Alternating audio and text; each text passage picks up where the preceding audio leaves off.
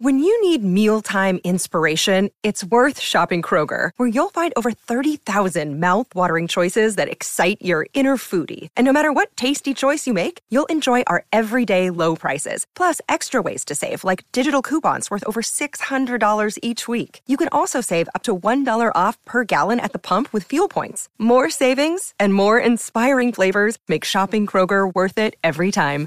Kroger, fresh for everyone. Fuel restrictions apply. Another day is here, and you're ready for it. What to wear? Check. Breakfast, lunch, and dinner? Check. Planning for what's next and how to save for it? That's where Bank of America can help.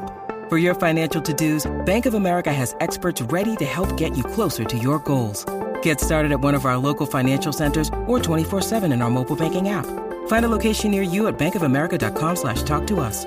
What would you like the power to do? Mobile banking requires downloading the app and is only available for select devices. Message and data rates may apply. Bank of America and a member FDIC. Lucky Land Casino asking people what's the weirdest place you've gotten lucky? Lucky? In line at the deli, I guess? Aha, in my dentist's office. More than once, actually. Do I have to say? Yes, you do. In the car before my kids' PTA meeting. Really? Yes. Excuse me, what's the weirdest place you've gotten lucky? I never win and tell. Well, there you have it. You can get lucky anywhere playing at LuckyLandSlots.com. Play for free right now. Are you feeling lucky? No purchase necessary. Void where prohibited by law. 18 plus. Terms and conditions apply. See website for details. Hello, it is Ryan, and we could all use an extra bright spot in our day, couldn't we? Just to make up for things like sitting in traffic, doing the dishes, counting your steps, you know, all the mundane stuff. That is why I'm such a big fan of Chumba Casino. Chumba Casino has all your favorite social casino style games that you can play for free anytime, anywhere with daily bonuses. That should brighten your day a little. Actually, a lot. So sign up now at chumbacasino.com. That's chumbacasino.com. No purchase necessary. VGW Group. Void were prohibited by law. See terms and conditions. 18 plus. Welcome, ladies and gentlemen, to the Real Forno Show. We have a special treat for you today. Oh, well, never mind. Dave just left. You got to see him before the intro video. That's always a treat. Listen, the Vikings drafted six players and got 15 undrafted free agents this past weekend. And the process seemed a little different than last year. We're going to talk about why. We're going to talk about the players and we're going to talk about how this will impact the 2023 Minnesota Vikings and beyond. Welcome to the Real Forno Show. Welcome to the Real Forno Show.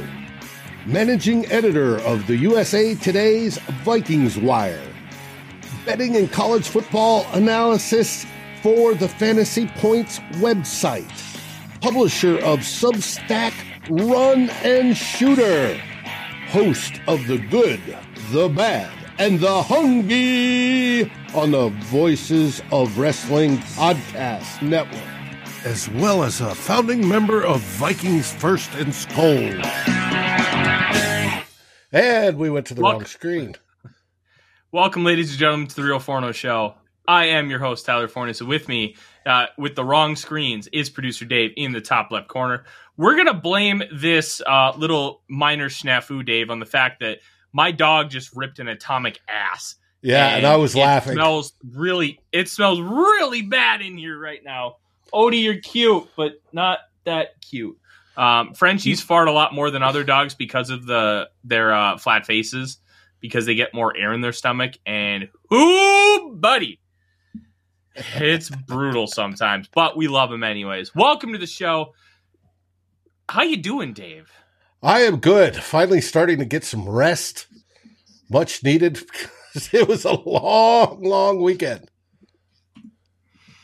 Yes, um, it was a very long weekend, but a very good one at that because Minnesota Vikings made improvements to their football team, and Yes, I think they did. I will Well, let's let's quick. just Dave, let's just start talking about these guys. Um, one thing that's interesting about this draft is they started off with pairs of teammates, Uh-huh. and this is something that Rick Spielman did in around half of his drafts. He drafted Mm-hmm. teammates. Now, one of the reasons you draft teammates is because it's easier to get intel. So Oh. if the Vikings drafted Mekhi Blackmon and Jordan Addison, both of whom they had in on top 30 visits. Well, guess what? They went against each other in practice all the time. You can get a lot from teammates, and a lot of times teams won't actually spend any time with the player they really covet because they don't want anybody to know about it. And what they'll do is they will go directly to a teammate and get all the information that way. Now, is that necessarily the best strategy? Oh, well, smart minds can differ. Some people would rather go to the source, which honestly is the best way to get your information. But you have to play the game.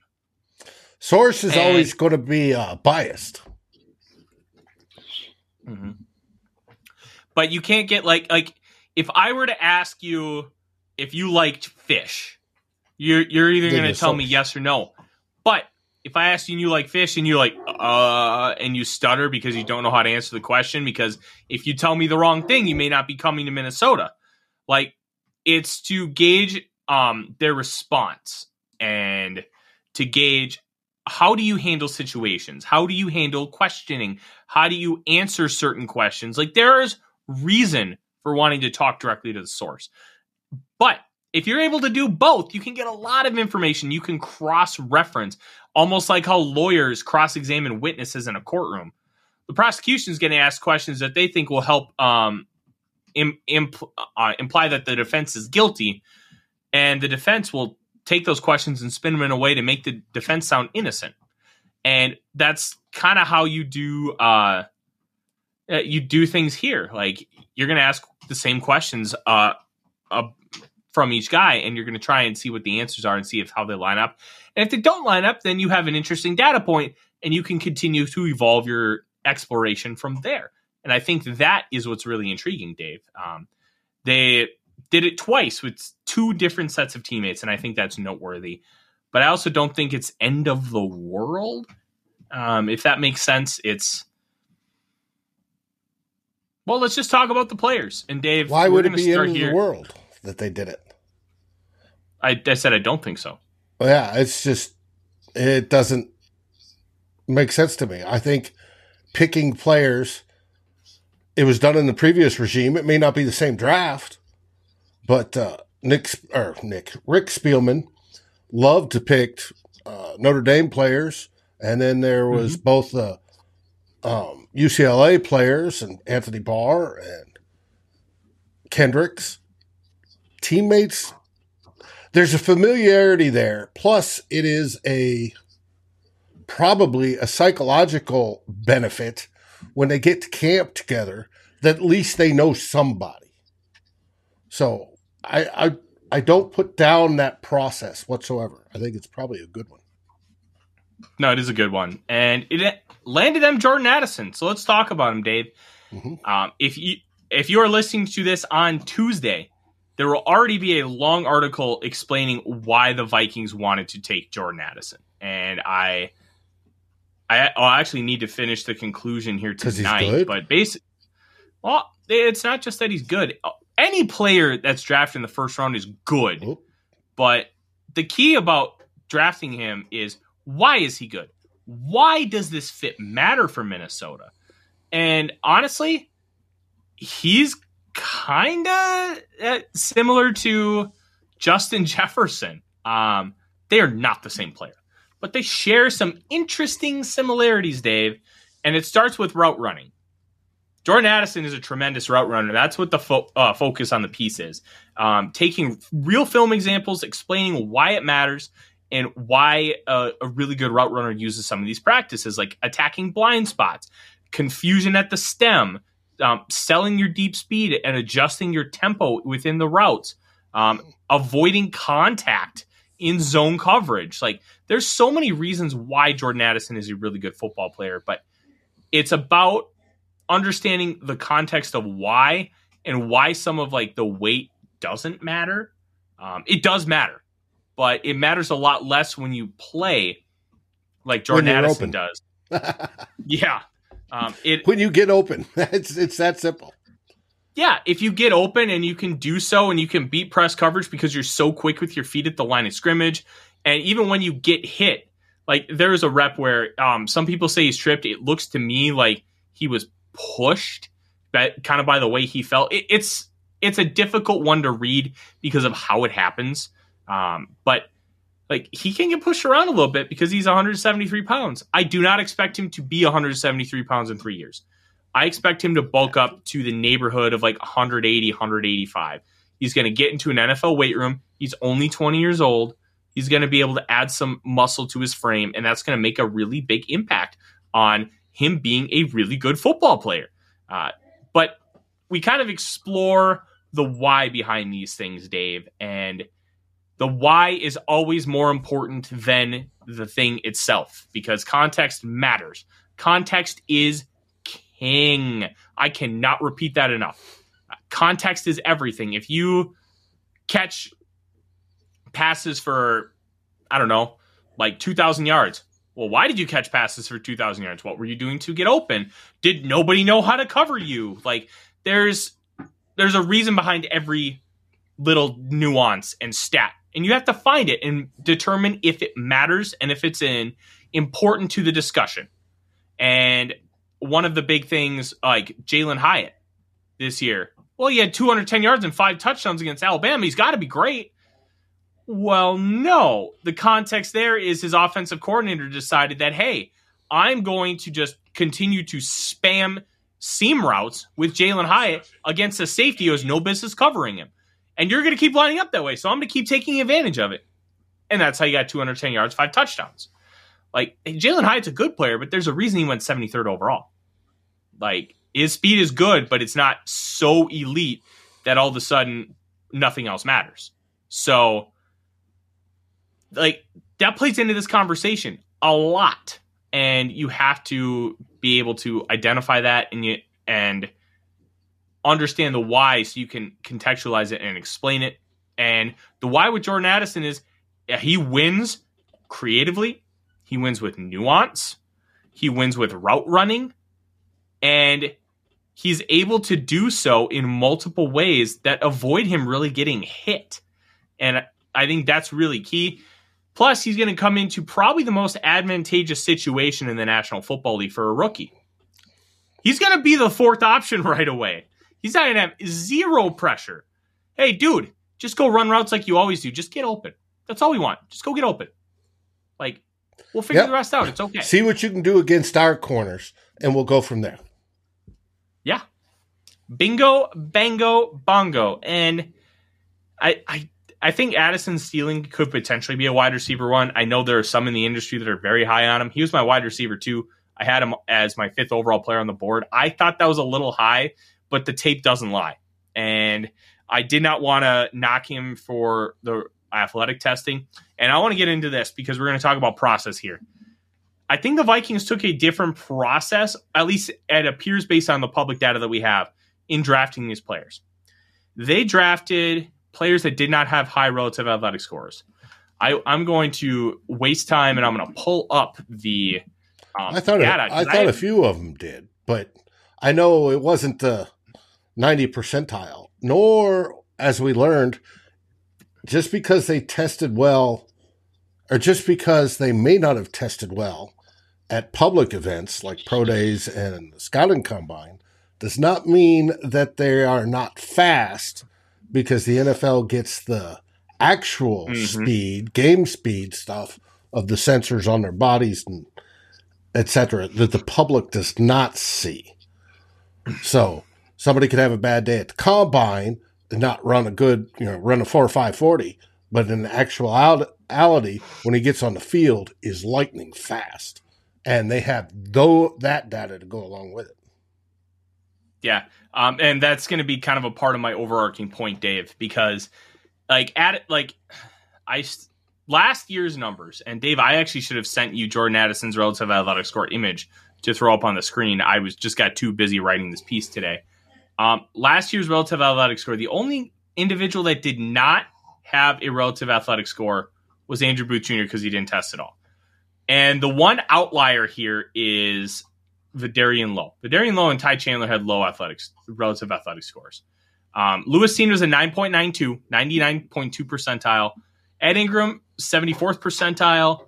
Brian Asamoah, 88.9th percentile. Uh, Akayleb Evans, 95.7 percentile. Um, Ty Chandler, 6.38. Uh, Esezi Otomewo, and we did his as a defensive tackle because he's playing on the defensive line, not edge. And I think that's important because his edge one is like 67th percentile. His defensive line is 93rd. Vederian Lowe is 57th. Jalen Nailor, 80th. Nick Muse, 88th. And Luigi Vilain, also 88th. Like you're talking about high upside athletes based on relative athletic score. Now, relative athletic score can be a little deceiving. Um, it's a phenomenal tool, and um, I've met Kent Lee Platte. He's a great guy. He works incredibly hard to put this all together, and it's great to be able to compare these metrics across time. But one thing that it doesn't account for is injuries. Um, Jordan Addison uh, had to pull out of all uh, the remaining combine drills because he hurt himself, and I believe that impacted his testing. And then at his pro day, he couldn't test because it was a monsoon. Same with Mekhi Blackmon. and I think that's part of the reason why these guys ended up falling. And I don't think that it's necessarily a what's the word I'm looking for? Um, I don't think it's necessarily a coincidence.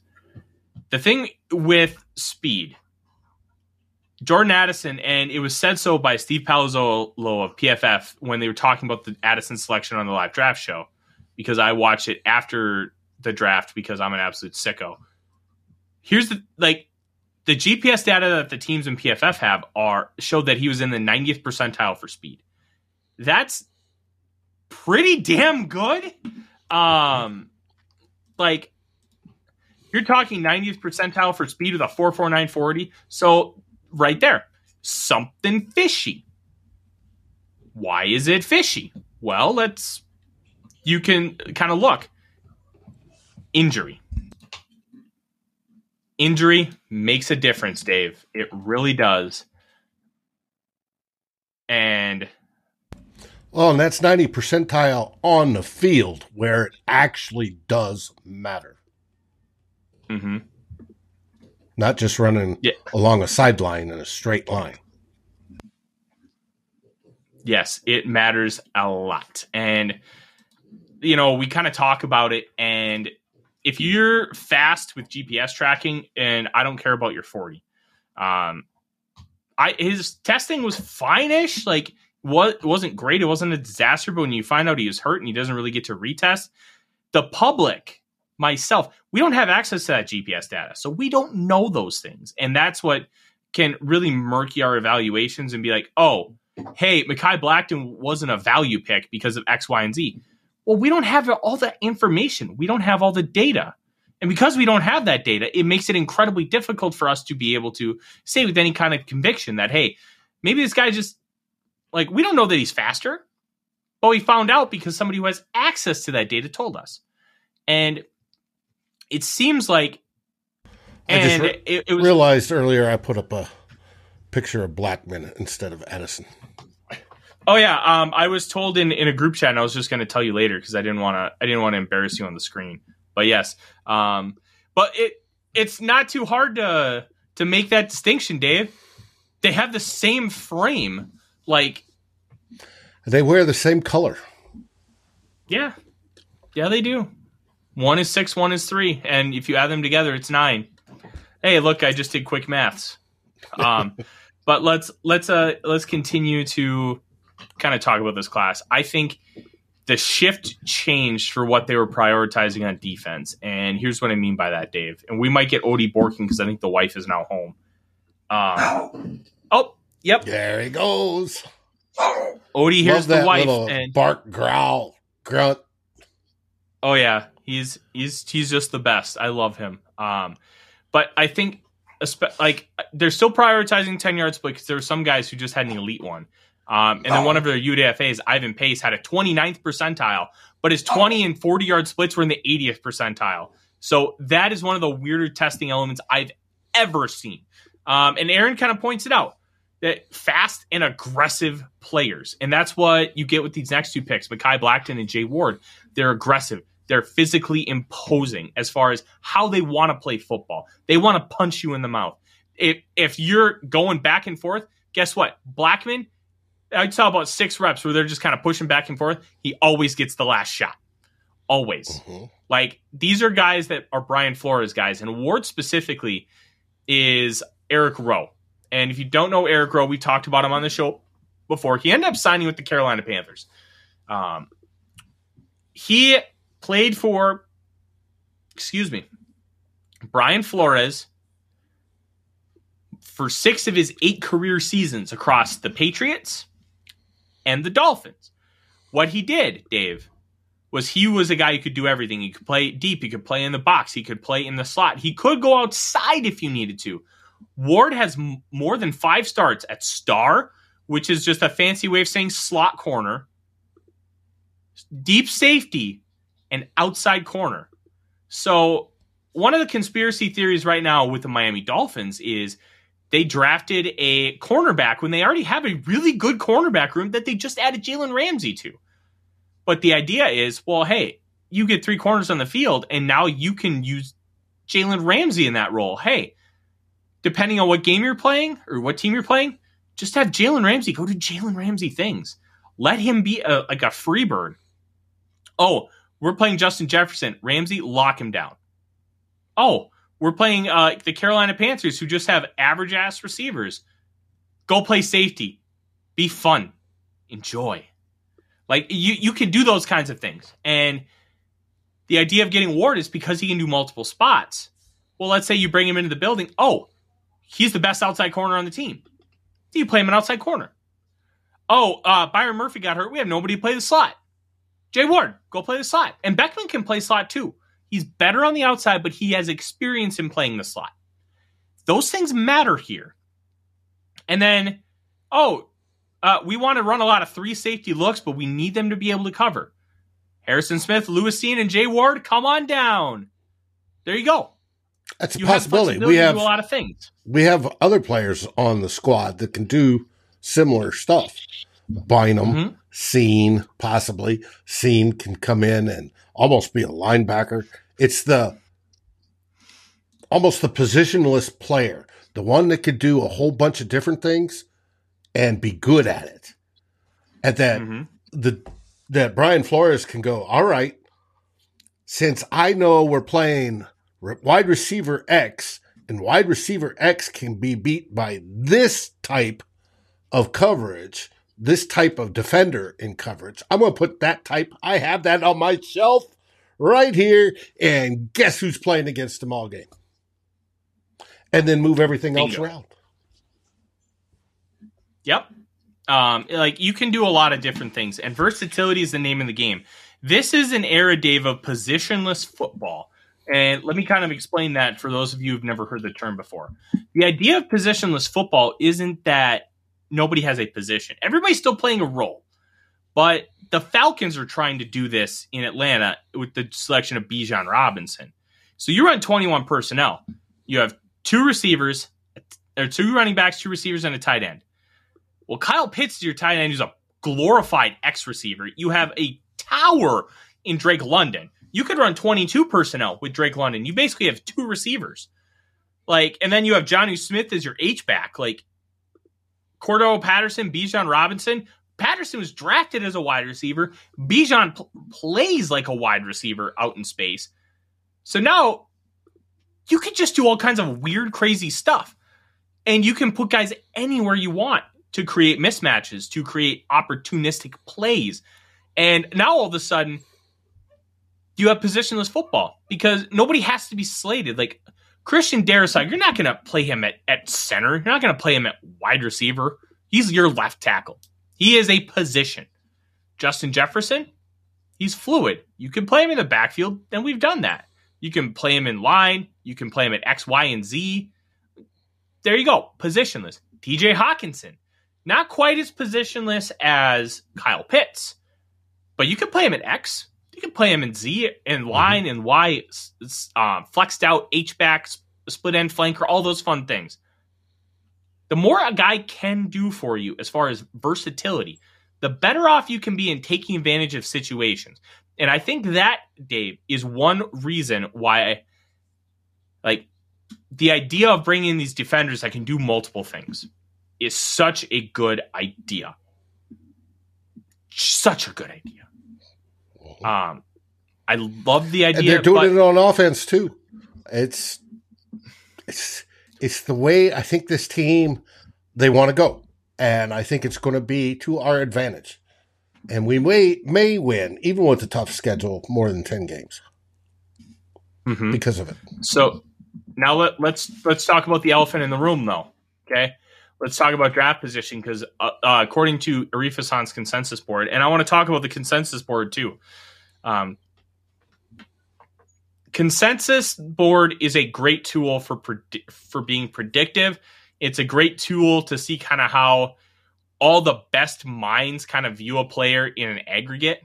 Now it's it's weighted. So if I have you as player 1, Dave you have the same guy as player 10, there's going to be more weight put on player 1 because like there's that much higher. So it's not like just a straight average. It's weighted, which I think is great. And one of the reasons why I really respect and trust Arif Hassan's work as a football analyst because he's he's an intelligent, intuitive thinker in that kind of way to take things to a different level and try to be smarter with it rather than just do the easy thing. He's always trying to be creative in that sense, and I absolutely love that. I wish I had that style of mind because I'm not as analytically driven. I was a math whiz until I hit calc, and then it just went oh went kablooey. But so I, I trust people that I know are smart and take that kind of time. So the consensus board is great to kind of tell you what everybody thinks. That doesn't necessarily mean it's always right. You still have to trust your eval. So, Dave, if you and I were to go in a draft room and we only drafted off the consensus board and we didn't do any research of our own, we could bullshit our way into a decent draft class. That's kind mm-hmm. of the theory, right? And um, there's been theories that's that's exactly what some teams do. Well, in theory, um, with all their scouts and coaches and stuff, their big board is a consensus board. Like, well, it's not in the same way. But I mean, it's been brought up before. If somebody, if a team drafted poorly, they immediately go back to the consensus board, Arif's consensus board, and go, "Hey, all you had to do was pick up who was next available on the board, and you would have had a better draft class." Um, mm-hmm what you try to do as a DM is beat that. Mm-hmm. Beat those and that's where sometimes you can hit huge, sometimes you can miss horribly. And let's start having that conversation about these cornerbacks because they were both overdrafted by the consensus board. Okay. Um, Mekhi Blackmon, he was the 12th cornerback selected. He was the 21st cornerback by consensus. That's a nine cornerback difference. So there are nine quarterbacks ranked ahead of him on the consensus board that were not taken, including a top 40 player, George's Kelee Ringo. Here's the thing with corners that you have to remember not every cornerback is the same. It's like that. Think of it like you have the same type of paint, but you have four different colors. And you have four houses once you paint one color, one house one color you know, on the same block, you don't want to repeat that color for like at least four or five houses because otherwise then it starts to look cookie cutter, starts to look the same. You want to have some variation. Okay. So all of a sudden, now you only have three colors to pick from. And maybe like, hey, like in cornerback terms, this guy's great in a cover two scheme. Oh, this guy's great in a cover three. Oh, this guy's great in press man. So you kind of weed stuff out and you're going to do this the same based on the house because, oh, I have a greenhouse here.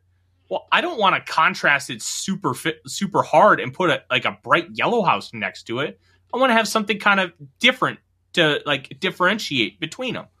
So like you're kind of utilizing that same thought process when you're stacking your cornerback big board.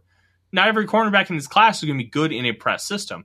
Kelee Ringo, I don't even know if he was on the board because he is not good in a in a press style system, you need to have him in a in a half turn and really minimize the impact his lack of hip, fluidity is going to have on him. But Blackmon can play, and Thor Nystrom, my co-host on Purple Daily on Draft for SKOR North. Um, Aaron, you're right. You can't check a guy's heart. Um, but but right now we're just kind of talking on-field play. Um, but I know that contextualizes it. But um, I'm just talking like on-field tools. Um, like Blackmon is a press man style corner. So if you're looking for just those guys who can run that system, maybe you only have 10 guys. Maybe the top nine are already gone. And, or maybe like Blackmon was like sixth on that list. And like how teams stack their board is so different than how the media does. The media, uh, outside of a few analysts who will do team specific boards, this is something I'm going to try next year. Um, there's just stacking their board at an overall level. So if a guy doesn't fit, but he's 80 spots higher, what does it matter? He doesn't fit. He's not Right. a good piece of the puzzle for this franchise. And I think that's the key with understanding this consensus board because, um, Dave, you could just go sit and read the consensus board. Oh, the Vikings overdrafted him by 83 slots. What a horrible pick. Well, what's the context behind it? Well, I don't know. It was just 83 spots over. Like that's that's kind of where the the discussion kind of gets um uh, marred a little bit because you want to be able to have that context. This is a wonderful, wonderful tool, but if you're not using the context right, it doesn't matter. Well, it happens It's a just- lot in my favorite Yeah, area when you're talking linemen and whether they're good at power or whether they're good at speed and getting to the second level and are better at a, you know, an outside sort of game than a pure power up the middle, mano, mano, y mano. Um, so, yes, you may have this guy is better on the consensus board, but he doesn't fit our system. He's not going to Mhm. be good at what we do. And you're going to want to tailor it to what we do. And if he can do both, great. But you want to look for the guy that can do what you do. That's why we take small centers like Garrett Bradbury. Sorry. yeah. It's Bradbury was a great fit. It just didn't work how you wanted it to. Um, but yeah, that's that's that's kind of the thought process here. And Blackmon, I think, fits. I I do think after watching some tape of him, I think he was overdrafted a little bit. I, I'll say this: if they didn't think they'd get him at 119 and they traded back to 102, and if they couldn't get a good enough trade back again, which I kind of find interesting because the top three picks were traded for on day three before the draft began again. Um, but I also wasn't in the room, so maybe those trade offers only came after the Vikings picked, and they weren't even in under consideration to go up to 102. So I, I would have rather taken him at 119 or even moved back to like 110, but that's not how these conversations always work. Sometimes you just have to go get your guy, and the Vikings Well- did that with Blackmon. Or you don't find a trading partner. That's that's, the thing too. that's we talked about it. acceptable. hmm it takes two to tango. Like, um, we've got a bu- some great conversation in the, in the chat right now. Like, let's just say if Mary wanted to trade, but I didn't, Mary's not going to get to trade with me because I said no. Like, the power of no here means such uh so much when it comes to having trade conversations. Like, the Vikings tried to trade up to three. They offered a haul to get up to three. They couldn't get there, Dave. Why? The Cardinals said no. And it's that simple. The Cardinals did not want to go down to 23. And when they tried to trade out of later in the round, they couldn't find a couple of. There's a couple of teams that tried to trade, but they didn't give acceptable terms. So then again, there pops up that no, and they picked Addison at that spot. Mm-hmm. Yeah. Um, let's move on to Jay Ward because I need to talk to everybody about the quarterback. Um, everybody knows how much I love the quarterback. Um, Aaron's right. You have to get your guy. But the thing is, unlike the Lions taking Jahmyr Gibbs at 12, whoa, Hey. buddy. Hey, Uh, they did it. The Packers did some questionable ones. I'm all for it. Oh, oh, the Packers made the worst pick in the draft, and it's not even close. Sean Clifford at 149. I don't know if you ever watched any Penn State football the last few years, Dave. Hello, it is Ryan, and I was on a flight the other day playing one of my favorite social spin slot games on chumbacasino.com. I looked over the person sitting next to me, and you know what they were doing? They were also playing Chumba Casino. Coincidence? I think not. Everybody's loving having fun with it. Chumba Casino is home to hundreds of casino style games that you can play for free anytime, anywhere, even at 30,000 feet. So sign up now at chumbacasino.com to claim your free welcome bonus. That's chumbacasino.com and live the Chumba life. No purchase necessary. Group. Void were prohibited by law. See terms and conditions. 18 plus. Hello, it is Ryan, and we could all use an extra bright spot in our day, couldn't we? Just to make up for things like sitting in traffic, doing the dishes, counting your steps, you know, all the mundane stuff. That is why I'm such a big fan of Chumba Casino. Chumba Casino has all your favorite social casino style games that you can play for free anytime, anywhere with daily bonuses. That should brighten your day a little. Actually, a lot. So sign up now at chumbacasino.com. That's chumbacasino.com. No purchase necessary. VGW Group. Void were prohibited by law. See terms and conditions. 18 plus. Will Levis didn't get the job over Sean Clifford. Now, James Franklin stinks with quarterbacks, and he's a stubborn old man that's very traditional uh, when it comes to how he, quarterbacks, like he picks his quarterbacks. Will Levis was a substantially better option than Sean Clifford. Well, he picked Sean Clifford. And Sean Clifford, one of the first things in the write up on NFL.com, he struggles throwing the football. Dave, it said he struggles throwing the football. What? Why are we drafting this guy when he's not like like if he was a Lamar Jackson, Anthony Richardson time athlete, and you think he could move to a different position? Okay, like Joe Webb was not drafted to be a quarterback; he was drafted to be a wide receiver. Like Chuck says it in the chat, Clifford is barely UDFA caliber guy. Mm-hmm. Bingo, Chuck, you were spot on. He wasn't, and you know what? The Vikings got their quarterback after them. So if Jaren Hall has well, any form of success, I'm going to be. Hold on, hold on. You need to let me finish this. If Jaren Hall has any kind of success, I'm going to be annoying as absolute hell to every single Packer fan. Be like, you drafted Sean Clifford when you could have had our starting quarterback. Like, I'm I'm going to do it to oblivion. Now, I want to address Aaron. Aaron's talking about trading. Was it a cap issue or uh, an unhappy player? Cap issues. What are you talking about? Uh, not, he said Swift trading Swift. Oh, uh, Swift asked for a trade uh, after the Jahmyr Gibbs pick. Okay. Um, cap issues. I saw this brought up yesterday on I think my show that people are asking about the cap. Or are we under the cap? And presently, yes, we are under the cap because they only go with the top fifty-one. Um, as contracts start to be signed, and if there's any of those top picks that bump up into that top 51, stuff's going to have to be renegotiated. But yes, there's going to have, still have to be some moves made to get by the end of the, by the time we get to the end of camp and go to the top to the top 53, something's got to be done. But as of right mm-hmm. now, we're fine.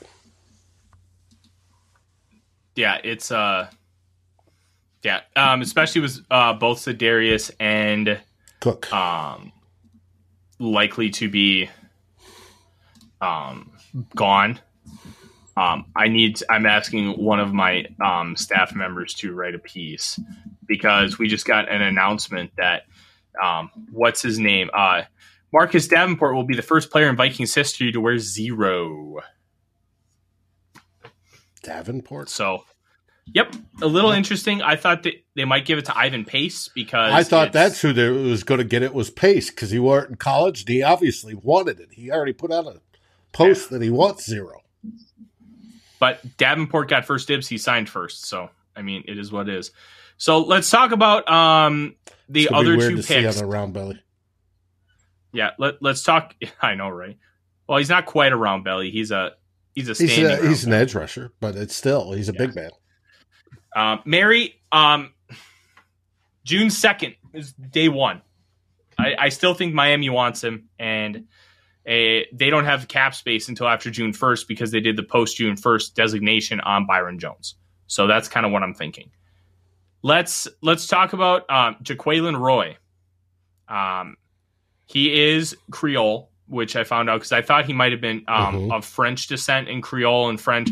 Um, they have very similar uh, like dialects as far as like naming and stuff. So like oh, it sounds very similar. Comes from French. Creole does from when yeah Louisiana was part of a the French territory. Mm-hmm. Yeah. So okay. So Roy is an interesting player. Um, if you looked at some pre uh, two early 2023 mock drafts, Roy was in the first round. Had a very impressive sophomore season had 50 pressures total over the last two years, more most among any interior defensive lineman. Um, Roy was a very talented player. He wins a lot with power. Depending on who you talk to, some will say he has a quick get off, some will say he's very slow. I in the few reps I've seen, I wasn't super impressed with it, but I haven't done a deep enough dive yet. We're um, we're slowly working our way through the class, being very um, meticulous.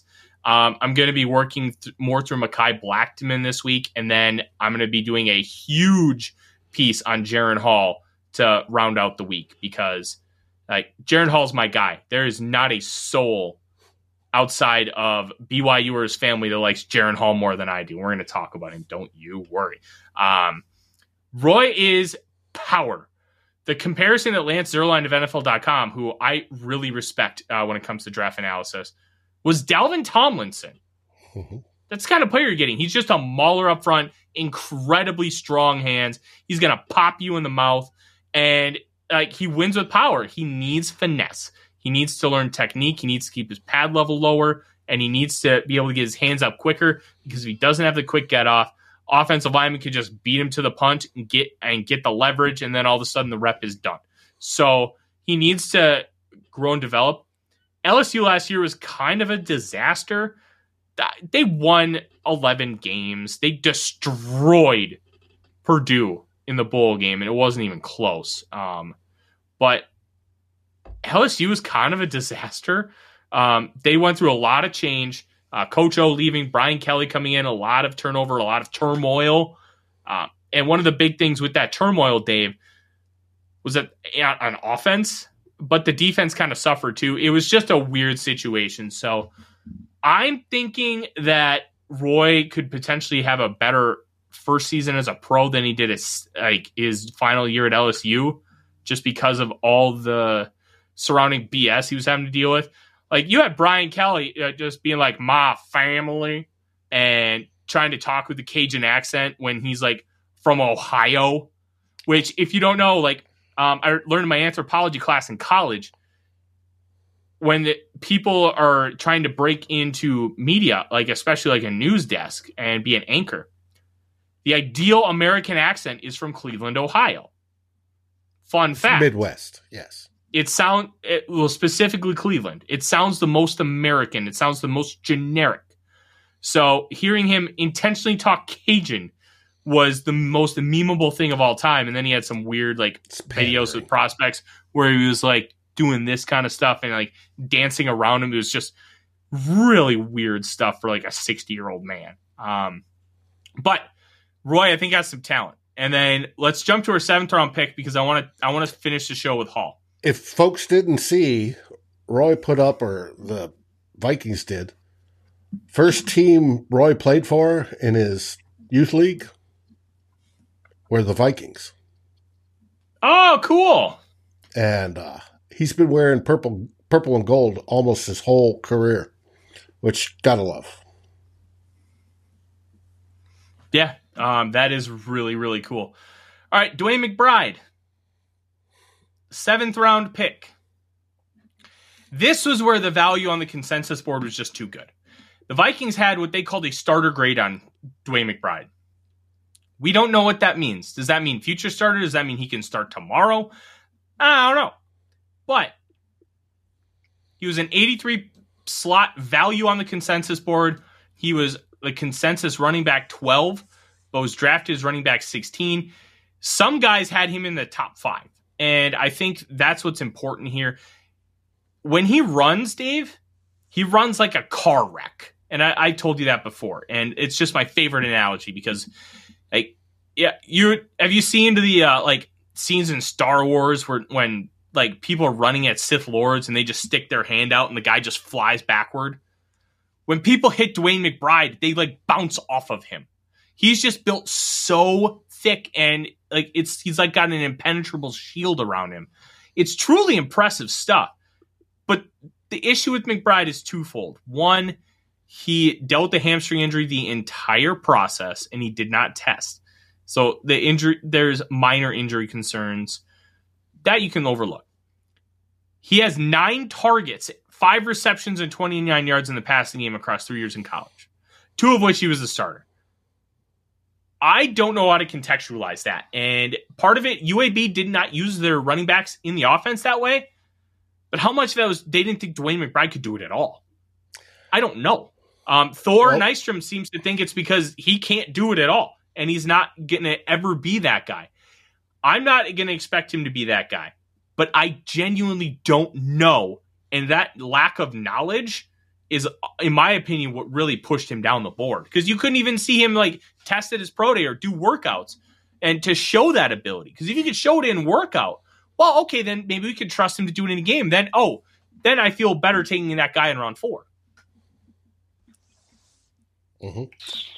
it, it's it's a good question. Uh, the clips I've seen on him, he runs like Chuck Foreman used to. He's he's a spin monster, and he he's not afraid of contact, and he bounces mm-hmm. off and he keeps going for more and more and more. But like Adrian Peterson, he has a fumbling issue to go along with those hands, and that may be not why he wasn't used as a receiver as well. Um, so we're it's he's going to be exciting to watch. Grant you that, and I suspect he's going to make the team one way or another. It may even be the practice squad, but it, he's, he's a dynamic running back, and he's typical size, prototypical size. He's not a small, tiny guy like I've been complaining about this whole draft class. He is a normal sized running back. So, yeah, it's going to be fun to watch. It is. Um, and I think he's explosive enough. He doesn't have like the super long speed. Aaron, that's a good call. Red zone dream. But he has build up speed. So once he gets going, he's like a locomotive. He, you're not going to stop him. And I think that is what's really intriguing. But let's go to the main event. The Vikings drafted a quarterback who I am incredibly high on. His name is Jaren Hall, quarterback BYU. Now, before I get way in over my head here, I need to preface this, okay? He is a fifth round quarterback. There's a reason he went in the fifth round. His him starting in the NFL is not a guarantee. It's relatively low percentage. I'd say there's probably about a 40% chance he ever starts a game in the NFL and about a 10 to 20% chance he becomes a starter in the NFL with a less than 10% chance of him being a franchise guy. Okay? So we need I to put that into context. numbers even lower. That's typically well, you're not you're not likely to find a guy in the 5th round that no even gets that much. No, but I, I one starting one game like Chase Daniels, an undrafted free agent, he's been in the league for 15, 16 years, and he started like six games. Like starting one game, like it's fine, but like it, it's not. It's very hard to see a situation where he becomes the guy. But I'm going to tell you why I would bet on him over any of these other guys. Why I think he has the best chance to potentially be that guy. So let's let's get that baseline of it's probably not going to happen but I'm going to tell you why I have hope it could. Okay. Jaren Hall, 25 years old, but he's a different 25 years old than Hendon Hooker. Hooker has been playing continuous football throughout his life. Hall took a two year break for a Mormon mission right out of high school. It is traditional for um, Mormon young men. Once they leave high school, they do a two year mission and then they come back to society. This is very normal. Um, and because of that, I, I kind of consider him a 23 year old in football terms. Like his body um, hasn't taken like upwards of two years of punishment, and that kind of physical toll matters for these guys. Like so, he's gonna he has a relatively younger body in that sense. He does have some injury concerns. Had one season um, where a hip ended his ended his year. He has a couple concussions. He had a high ankle sprain that um, took him out of the bowl game and it wasn't fully healed for the senior bowl and he really struggled at times but where he did thrive in the senior bowl practices was being able to drop the ball in a bucket and just throw it down the field and drop it like just great stuff and i think hall's a tremendous player and one of the things that very normal gmac that that's very funny. I, I, appreciate that. Um, biggest thing for me with Hall, and before we get into like um, his measurables and stuff, because he's only six feet tall, he weighs over 200 pounds. Former baseball players, so you'll see some of that wacky arm angle stuff. he runs a very similar offense to the Sean McVay Kevin O'Connell system. A lot of shotgun, a lot of play action, designed bootlegs, um, layered crossing routes, um, deep shots. Um, he understands how to use full progressions. He understands how to run this style of offense, and he had command of it at BYU.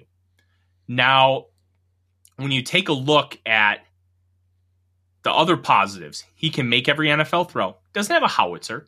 He can make every NFL throw. He can throw a 15 yard out route with velocity and anticipation. And you can see a lot of that, like like baseball players, like shortstop to first base. You can make that throw with velocity, but are you making the uh, um the throw from uh, center field uh, to home plate with that same velocity? Probably not. That's kind of what you have with Jaren Hall. He can make those intermediate throws with velocity and an NFL style. And he can make them all. He drops in a bucket in fantastic fashion. You pull one of those Homer buckets, the orange pails from Home Depot, you drop it 50 yards out, he's going to hit it. Like he's that kind of good when it comes to just dropping it in a bucket. Like I can't speak good enough about Jaren Hall in that sense. He has um, about a thousand adjusted rushing yards. Because remember, yeah, sacks take away rushing yards in college football. So he, he's got like just under 800 rushing yards officially. That's going to be adjusted over a thousand when you factor in sacks. What I really love about Hall is he can create, he can make plays, he can make all the throws. And because he's going into an offense that he's basically already ran, you're talking about a scheme fit. You're talking about an easier transition because the concepts he's going to have to run, he's already ran and he's already done successfully. He can layer a crossing route over a shallow linebacker defender. He can hit dagger with anticipation and velocity in those tight windows. Like he can do those things. And I think that's wonderful. And when you're talking about a potential fit, that is awesome. Fit matters more with quarterback than any other position in football. Because if, if like somebody like, oh, um, Sam Darnold went and ran Lamar Jackson's offense where it's super heavy rushing based, that doesn't freaking work. You want the quarter uh, position to be tailored on a quarterback. Well, guess what? He's walking into his his system. Like that's fantastic. That's going to make that learning curve decelerate significantly. But there still is a learning curve. He's going to have to adjust to NFL speed. He's going to have to adjust to NFL windows, and the anticipation is going to be different. It, it's a different game than what he was going to be playing at BYU. But because he has so many of those baselines that he's not going to have to figure out, that learning curve becomes accelerated. Instead of starting on the ground floor, he's going to start on like the third floor of a 10 story building he still has to figure a way to get over the top. But he's starting with a higher level of knowledge with what they're going to be doing. And that, ladies and gentlemen, matters a lot. Because he's able to do all these other things and be able to hit windows and pro concepts, that's awesome. But let's talk about the reasons why it might not work. He struggles with inaccuracy. He's he can miss defenders, um, especially if they disguise coverages or run zone blitzes. And quite frankly, those are those are some pretty pretty brutal ones. Like, can he fix that? I genuinely don't know. But I'll tell you, his maturity level, if you read the little uh, tweet from Kevin Seifert over the weekend, when they met with Jaren Hall, they sat him down and they straight up asked him, Hey, did you um like they knew that his receiver ran the wrong route. They knew. And they asked him, Hey, what happened here? And Jaren's like, yeah, I need to make that right. Doesn't blame the receiver.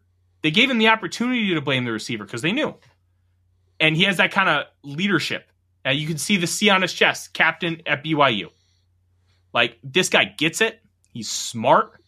Like, I, Jaren Hall is my guy. I have been a huge fan of his um, since uh, um, well, Aaron, I'll get to that because that's a really good point. That's something I'm going to bring up. Um, I've liked him since I saw him for the first time play college football. I'm like, ooh, this is this is my guy, and the fact that he was drafted to the Vikings just makes me thrilled. One of those jerseys may become a Jaren Hall jersey. Don't tell my wife, but um, well, he's so, going to be wearing that, number sixteen. Yeah, that's such an ugly number, but he can't wear number three. Addison has that. Uh, but let's I don't talk think about 16 that. is Um, an ugly number. There's a bunch of Hall of Fame quarterbacks that were 16. yeah, but they were all before like the year 1995. Um, well, yeah, but there's nothing wrong with that. Yeah. But let, let's let's talk about this. Um, the uh, the learning curve. Um, there's not a lot of data out there that of him dealing with pressure because of the good offensive line that he played with. And he did. He had a good offensive line, and they were great, especially compared to a lot of the defensive fronts they faced. But once he faced a lot of pressure, he did struggle. Because it's a small sample size, how predictive is that going to be moving forward? Now, you have CJ Stroud and Bryce Young, who each have like nearly a thousand pass attempts in college. That's going to be a little more predictive because there's going to be more instances of it. Hall didn't face that many instances over the course of his two years as a starter. Plus, I think he only has like 700 to 750 career passes. That matters. That matters a lot when you have a small sample size, but he struggled in that sample size. Um, I think that he could be that guy. At worst, I think he's a backup for this football team. Oh yeah, that is Gannon's old number. Good call, Colin. Um, I will say those Gannon Raiders teams, I loathed watching because it was boring. It, it was very good calculated football. It was just boring. It was smart. Yeah, it was smart football, but I was bored by it. like, um, but he won an MVP at almost 40. Good on Rich Gannon. Just imagine if he would have been able to be given a shot earlier in his career, how much damage he could have done. But um, Aaron's like, I don't get this excited. Typically, yeah, I don't. Castle was the one who won I- it last. I don't get this excited typically. I I love this guy. And this like the fact that the Vikings have him, I'm I'm over the moon. But that's why before I get over the moon, I need I prefaced with, hey, you have to just get excited, get all excited you want, but just we can't expect it to happen. If it does, it's great. And I think the process is phenomenal because the fit works out fantastic. You don't have to teach him a lot of the basics but you do have to uh, help him develop. And there, there's kind of a, a thinking that coach, like players who become coaches, are better coaches when they weren't great at football themselves, uh, uh, on the highest levels. Because, like, to talk about Michael Vick, Michael Vick didn't watch film until after he got out of prison. Like, he didn't care. He was just so good. He would just backyard football his way to wins. Like, that they talk about that in the two part Michael Vick 30 for 30. But if he would have spent the time to watch film, just imagine how much better he could have been. And there can be a disconnect with people who are so incredibly talented that they don't have to do the technical things because they're just so gifted. Like that was me in math. I didn't have to show my work because I did it in my head. My teachers got pissed. I'm like, look, at the end of the day, I don't need to do it because it's already here but that's not how it works. You have to show your work, and then by the time I had to like show my work in like calc, I was screwed. And that's uh, there's a plateau for that eventually. And when you have guys like O'Connell who made the league but couldn't stay because they weren't quite good enough, they they they see things in real time and they understand things that players who are super gifted don't. And we're gonna find out because both Kevin O'Connell and Wes Phillips are former quarterbacks that never quite made it how is how is their experience going to help moving forward? How is it going to help groom a quarterback? Jaren Hall's their first test. Luckily for them, it's not heavily weighted because it's a fifth round pick. But if they're able to make something out of this, like Jaren Hall was an early fifth. I'm sorry, he was a mid fifth. Like Dak Prescott was a late fourth. Kirk Cousins was like the first pick in the fourth round. Like you can get guys. Fifth round doesn't have a great hit rate, but sixth and seventh round, ironically, I think have better hit rates than Mhm. round five. But I'm going to qualify him as a day three quarterback because I had him the same uh, lump as Dorian Thompson Robinson, Clayton Tune. That, those guys all went early to mid fourth. Like, it's fine. I have no problem with it. It's it's a day three quarterback. We're going to see what he has. If he has something, great. If he doesn't, you tried. Uh, Joe, Joseph, welcome. Glad you could make the end of the show. Um, but don't worry, in like five minutes it'll be on demand and you'll be able to watch it all the way through. Um, no, What you uh, drinking tonight, I'm- Joe? Yeah, tell us what you're drinking. I'm about to go out to the bar with my wife. I'm going to have some beers because it was a long weekend. If you followed all my coverage, we posted on VikingsWire.com 74 stories Thursday through Sunday. We did multiple hits on. Pur- I did multiple hits on Purple Daily. Dave did multiple hits on One Bar in Lupagus, and One. we also did multiple hits on Vikings First and SKOL, including talking in depth about the Jordan Addison pick and breakdowns of each day of the draft. So, if you're still salivating for draft stuff like I am, because I am watching other people's draft coverage to try and get better perspectives on how everybody else is thinking about certain picks, because you can read it, but it, it means more if you like hear it from them because it's like real time thoughts. It's like, oh, I had, I had like twenty like five hours to think about what do I think about the Will Anderson trade. Like, no, uh, what do you think in the moment? Why do you think it in the moment? Because that's when you can get some of the more organic thoughts. And I, if you want to hear our organic thoughts, I highly recommend you go back and watch those. It'll take you about an hour and a half, two hours to get through all of them, but it's got a lot of good information and it's a lot of fun because we're just having a blast doing it. But listen, that's our show. Wednesday, we'll be back. We're going to talk a little bit about UDFAs and a brief overview on what the process is going to be so far this off season. How it's probably going to be a little bit of a shorter show, so just be aware. But we're going to briefly touch on the UDFAs. I'm going to be going in depth on the UDFA class uh, p- points throughout the week to try and get a better sense of these guys. Kevin Fielder on Vikings Wire um, talked about, or did wrote a piece about. Oh, thank you, Gary. That's very nice of you. Um, wrote a piece breaking down the UDFAs, kind of talking about, hey, here's a brief synopsis of each player. Highly recommend you check that out because it's it's got some like story nuggets. It's not just football; it's story. And, and, and we like matters. to learn about these guys as humans. Mm-hmm. Absolutely. And we're going to have a lot more of that this offseason. I'm working on some guests to talk about the Vikings. And then we're going to we're going to do some interesting things this offseason. Last year we kind of did uh storytelling pieces like talked about big moments in Vikings history. Like we brought Judd on, we talked about that 97 wild card game. We're going to talk about uh, mainly forward thinking stuff this year. We're going to probably do breakdowns of each position group. We're going to talk about um, a lot of these UDFA players.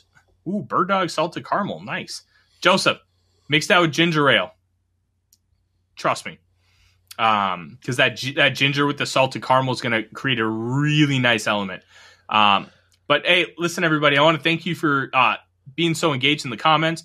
One episode here within the next couple weeks, we're gonna I'm gonna be doing uh, probably a Monday episode, a big Q and A, where basically we're just gonna sit down and we're just gonna have a conversation. Ask me questions in the in the comments, and we're just we're just gonna have a fun time. And I think like I don't know because I have so much that I want to talk about and talk to you guys about the Vikings that I don't always get to everything in the comments. We're going to dedicate an entire show to you guys to make sure that we we keep you involved. And a lot of what you say in the comments is awesome stuff, but because of the flow of the show, we don't always get to comment on it. So I want to make sure that we get you guys heard. Um, except you, Joseph, you're not going to be heard at all. You're you're just going to talk into a void in the comments, and I, I'm totally kidding. Um, Joseph knows that.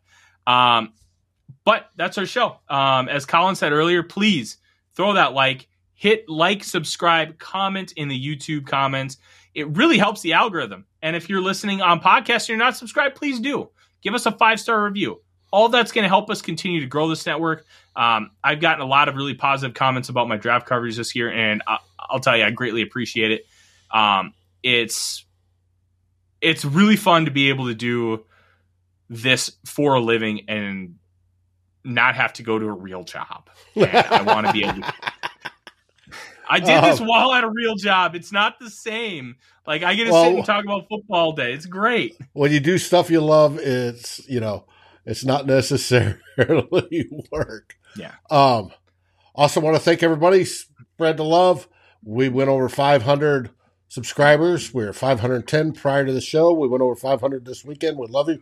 Appreciate that greatly. We need to up our podcast game. However, it needs to grow as well. As I've said before, it's our beer money, and uh, we need to get that. So we love you joining us here and talking in chat. It's great. Tell your friends, you know, the ones that like to listen to podcasts at work or at home to ignore the wife or whatever. Uh, go over and hook up with Vikings First and SKOL and listen to us there as well. But we appreciate it, everybody. And what do we say? SKOL Vikings, baby. SKOL Vikings. Like, subscribe, and ring the bell to get notifications. It helps us grow this community that we all love our Minnesota Vikings. And on behalf of Tyler Forness and myself, Dave Stefano, thank you so dearly for watching The Real Forno Show. SKOL, everyone!